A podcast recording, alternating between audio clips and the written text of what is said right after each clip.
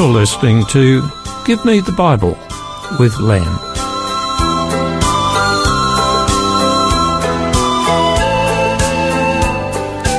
Today's program is entitled Terror.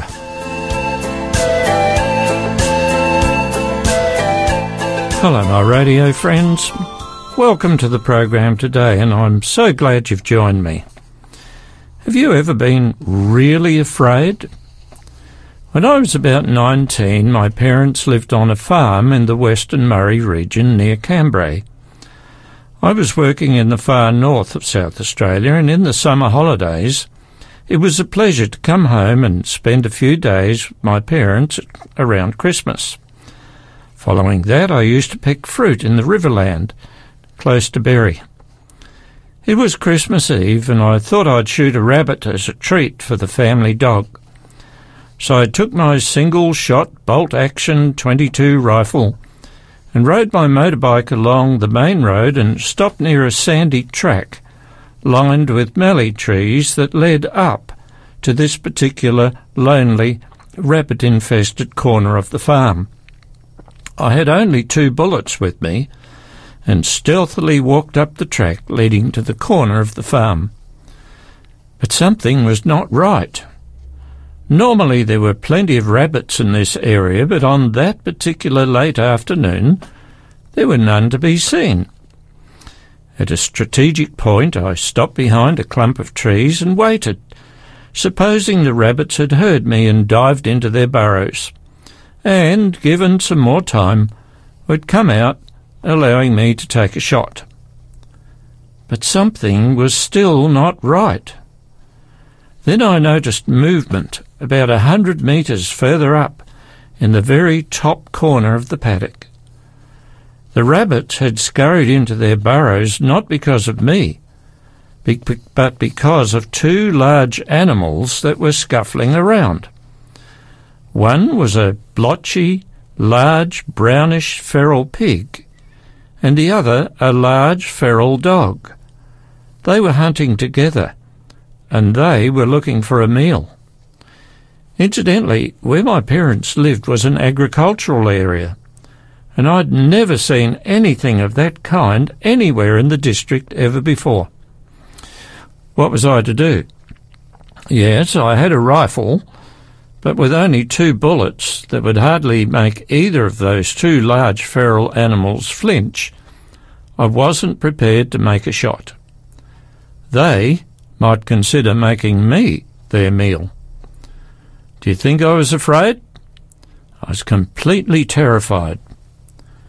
Discretion being the better part of valour, I quietly slunk uh, back down to the track to the road where I left my motorcycle and as quickly as possible hurried for home, which was about two kilometres away. And while riding, I peeked in the mirror. My face was chalky white, completely drained of colour. Poor dog. He missed out on his Christmas rabbit dinner. But uh, did I have a story to tell my parents? There have not been many times when I've experienced extreme fear, but that one experience has been deeply etched in my mind. Since then, I've had other life threatening experiences, such as motor accidents, an aeroplane crash, and others. But when the experience is very quick, like the aeroplane crash, one does not have time enough to consider the consequences. I was terrified because of a feral pig and a feral dog. But would you be terrified of a lamb? Revelation chapter 6 is a chapter in the Bible where symbols are largely used throughout the whole book, and Revelation 6 describes conditions on the earth leading up to the second coming of Jesus. It describes God's people, often referred to as the church, in a sort of timeline starting at about AD 34. It describes God's people and uh, Books back then were scrolls, and important books were sealed with wax seals. The scroll in this vision was very important and had seven seals. Revelation chapter 6 verses 1 and 2. In vision, the Apostle John says, I watched as the Lamb opened the first of the seven seals. Then, he says, I heard one of the four living creatures say in a voice like thunder, Come. I looked, and there before me was a white horse. Its rider held a bow and he was given a crown, and he rode out as a conqueror bent on conquest. This vision section refers to the Apostolic Church, where, through the apostles, including Paul, the gospel message was aggressively spread throughout the Mediterranean area during the first century AD. The church became a force to contend with and grew quickly. It was pictured as a king, a conqueror, overcoming ignorance and spreading the gospel of grace in widespread areas. And then the, the chapter goes on, and verses 3 and 4 say this When the Lamb opened the second seal, I heard the second living creature say, Come. Then another horse came out, a fiery red one. Its rider was given power to take peace from the earth and to make men slay each other. To him was given a large sword. This vision represents how, under the Romans, the Church between the years AD 100 to about AD 313 suffered great persecution. But why? Well, firstly, the rapid widespread growth of the church posed a threat to the philosophy and culture of the heathen Romans. Secondly, because the church was a spiritual kingdom, where values were quite different to the pagans, the Romans found it a convenient way to be popular with the other heathens over whom they had control to persecute the Christians. Now, verse 5 and 6 say, When the Lamb opened the third seal, I heard the third living creature say, Come. I looked, and there before me was a black horse. Its rider was holding a pair of scales in his hand. Then I heard what sounded like a voice among the four living creatures saying, A quart of wheat for a day's wages, and three quarts of barley for a day's wages, and do not damage the oil and the wine. The black horse symbolizes defeat and corruption of true faith in the church, and covers the time period of about 313 AD to 538 AD. It was during this time that Christianity was legalized and knowledge about God and the teachings of the Bible were suppressed. Christianity became tainted with paganism, and it seemed that during this area that pure religion was swallowed up in materialistic pursuits and in forms and ceremonies practiced by the Roman Church. And verses 7 and 8 says, When the Lamb opened the fourth seal, I heard the voice of the fourth living creature say, Come. I looked, and there before me was a pale horse. Its rider was named Death and Hades, which means the grave, and they were following close behind him. They were given power over, the over a fourth of the earth to kill by the sword, famine, and plague, and by the wild beasts of the earth. It was during this time, in the period of between about 538 AD up until 1798, when the then Pope was taken prisoner by the French, that persecution and murder of God's faithful people was rife, mainly at the hands of the Roman Church. Millions were killed for their faith, Estimates range from 50 to 100 million Christians were martyred because of their determination to be true to God. It's remarkable that Christianity, which was originally pure and noble, had been so corrupted that the dominant Roman Church was responsible for the deaths of so many people who wanted to be part of a pure church. It was during this time that the Protestant Reformation came into being, and many people chose to be true to God and faithful to His will in the Bible. It was during this fateful time that the Bible was translated into various languages, and people were able to read and understand it in their own language. This era could be described as the beginning of the Age of Enlightenment. Now verses 9 to 11. When he opened the fifth seal, I saw under the altar the souls of those who had been slain because of the word of God and the testimony they had maintained. They called out in a loud voice, How long, sovereign Lord, holy and true, until you judge the inhabitants of the earth and avenge our blood? Then each of them was given a white robe, and they were told to wait a little longer until the number of their fellow servants and brothers who were to be killed as they had been was completed. Here, John, in vision, symbolically sees a mass of Christians who had been killed for their faith as being under the protection of the altar. They were waiting for the return of Jesus, when they would be raised to receive eternal life and be given that for which they were willing to sacri- sacrifice their earthly lives for. They were waiting to receive the gift they were promised for being faithful to Jesus. Now, please don't get the idea that the dead already have eternal life.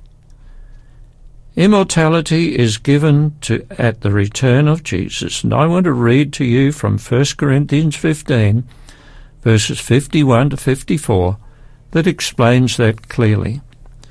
And here's what it says Listen, I tell you a mystery. We will not all sleep in death, but we will all be changed in a flash, in the twinkling of an eye, at the last trumpet. For the trumpet will sound, the dead will be raised imperishable, and we will all be changed. For the perishable, that which does decay, must clothe itself with the imperishable, and the mortal with immortality. Then the saying that is written will come true Death is swallowed up in victory. You know, there are some very confused teachings in various Protestant churches, one being that there will be a secret rapture. Another common one is that at death, the souls of the dead go up to heaven. You know, those teachings are deceptions, although they are widely believed. The dead remain dead without consciousness until the return of Jesus. It is at that time when God's faithful people receive the promise of eternal life and not before. Well, we're going to stop here and have a little break, and I'm going to share more with you straight afterwards.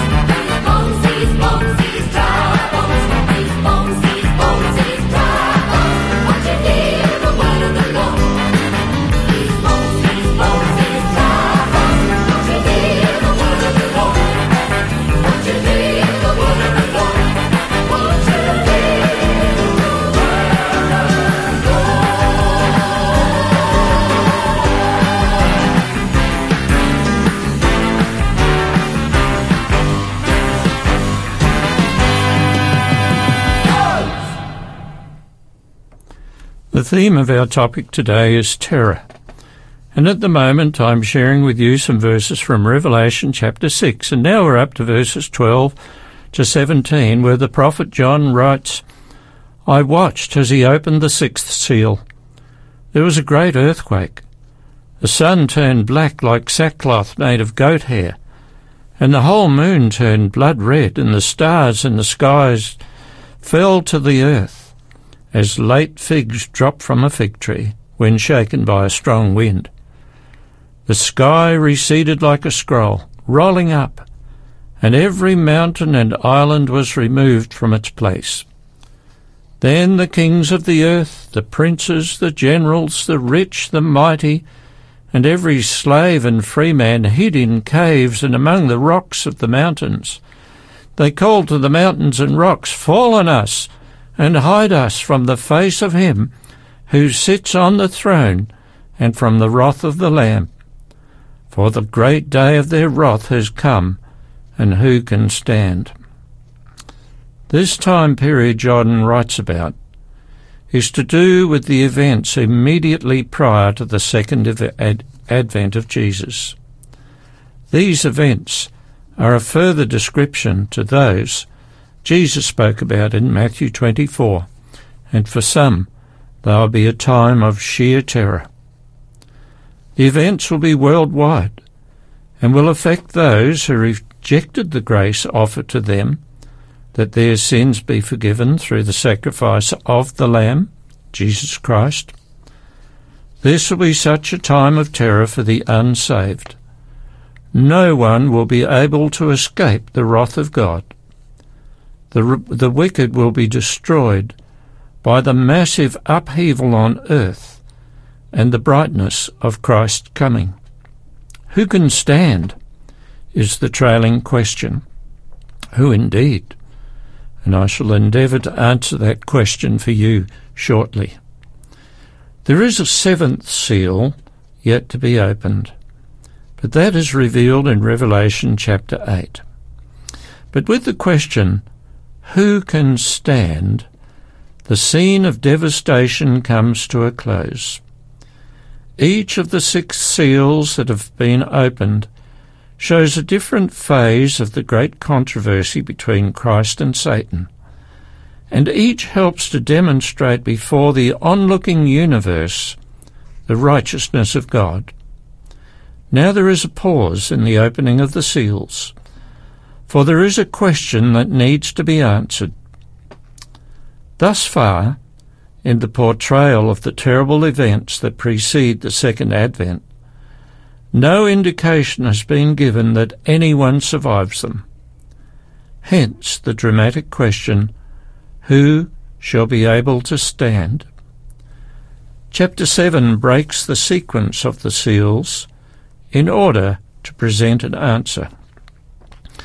Now in 2 Thessalonians 2.8 is some additional information about the destruction of the wicked. It says, And then that wicked shall be revealed, whom the Lord shall consume with the spirit of his mouth, and shall destroy with the brightness of his coming. Who will, during these terrible end time events, suffer extreme terror, and who will stand protected? That is the important question. I completed my secondary education at Birdwood High School. The classrooms were in a long row and there was a veranda running the whole length of the classrooms. Teachers taught specialised subjects, and at the end of each session there was a teacher changeover. Naturally, there was a pause of several minutes without any teacher from the time the history teacher left, say, and the maths teacher came. Of course, there were students who took advantage of these short breaks and messed around in the unsupervised classes. Some bright spark decided that it would be advantageous to have warning of the approaching teacher and sprinkled sugar on the veranda floor. As the teacher approached, his or her footsteps could be heard due to the crunching of the sugar crystals. The teacher came into the classroom full of apparently well-behaved students, although, moments before, bedlam reigned. The Bible warns in a number of places about the coming of Jesus. Those who don't heed these warnings will be lost. Who will stand is the question. Those who heed the warnings will be saved. Those who ignore the warnings will fall. Not only are there warnings, but with the warnings come signs. Nature has signs. We know spring is coming when the wattle begins to bloom. We know when winter approaches when the leaves change colour and fall. We know that rain is coming when dark clouds begin to form. Jesus has given signs of his second coming and of the end of the world. These signs he outlined to his disciples in an answer to their questions about the destruction of the temple in Jerusalem and of the end of the world. He was asked, and it's recorded in Matthew 24, verse 3 Tell us, the disciples said, when will all this happen?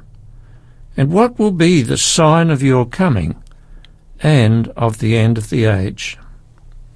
Well, here's a summary of the signs Jesus spoke about, and you can read these for yourself in Matthew chapter 24.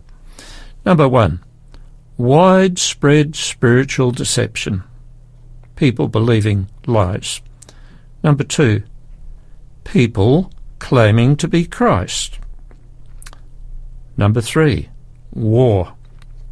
Number four, warmongering. Five, national conflicts. Number six, famines, that's droughts. Seven, earthquakes in many different places. Number eight, Christians being treated badly, persecuted, and even murdered. Number nine, turning away from truth. Number 10, widespread betrayal and hate of others. 11, false prophets. 12, an increase of wickedness. 13, lack of love and respect in society. 14. Worldwide preaching of the gospel message. 15. Appearance of false Christs and false prophets performing spectacular miracles. And I think I missed out an important one, which is pestilences such as COVID 19 and SARS and other things like that. Then, in verse 25, Jesus announced, See, I have told you ahead of time. When the history of our rebellious planet closes, those who are lost will be so because they chose to be. And with a broken heart, God lets them have what they chose. These people have ultimately chosen not to trust God even in the face of abundant evidence that God is trustworthy. And even the magnificent loving character of Christ is lost to them. Those who stand are the opposite. These are they who have chosen to believe God. They have chosen to accept the sacrifice and gift provided through Jesus. They have chosen to follow the Lamb wherever he goes. They have chosen to be faithful and obedient, no matter what opposition and difficulties they may encounter. At the end, there will only be two classes of people the faithful and the unfaithful, the sheep and the goats, the accepted and the unaccepted. The majority will all be those whom the devil convinced with his lies not to follow the Lord. They will be those who suffer sheer terror at the coming of Christ. On the other hand, will be those who welcome the second coming of Jesus with open arms, proclaiming, Lo, this is our God, we have waited for him. And they will hear these blessed words, Come, you blessed of my Father, inherit the kingdom prepared for you from the foundation of the world. And you can read that in Matthew 25, verse 34. My friends, it's your choice. You may choose to ignore the sacrifice made for you and ignore the claims of God in your life. If so, you'll be one of those who suffers sheer terror at the coming of Christ, the Lamb of God. Or you could be someone who is able to stand before the Judge of the universe with your sins forgiven, awaiting the inheritance God has for you. So, where will you be? What choices will you make?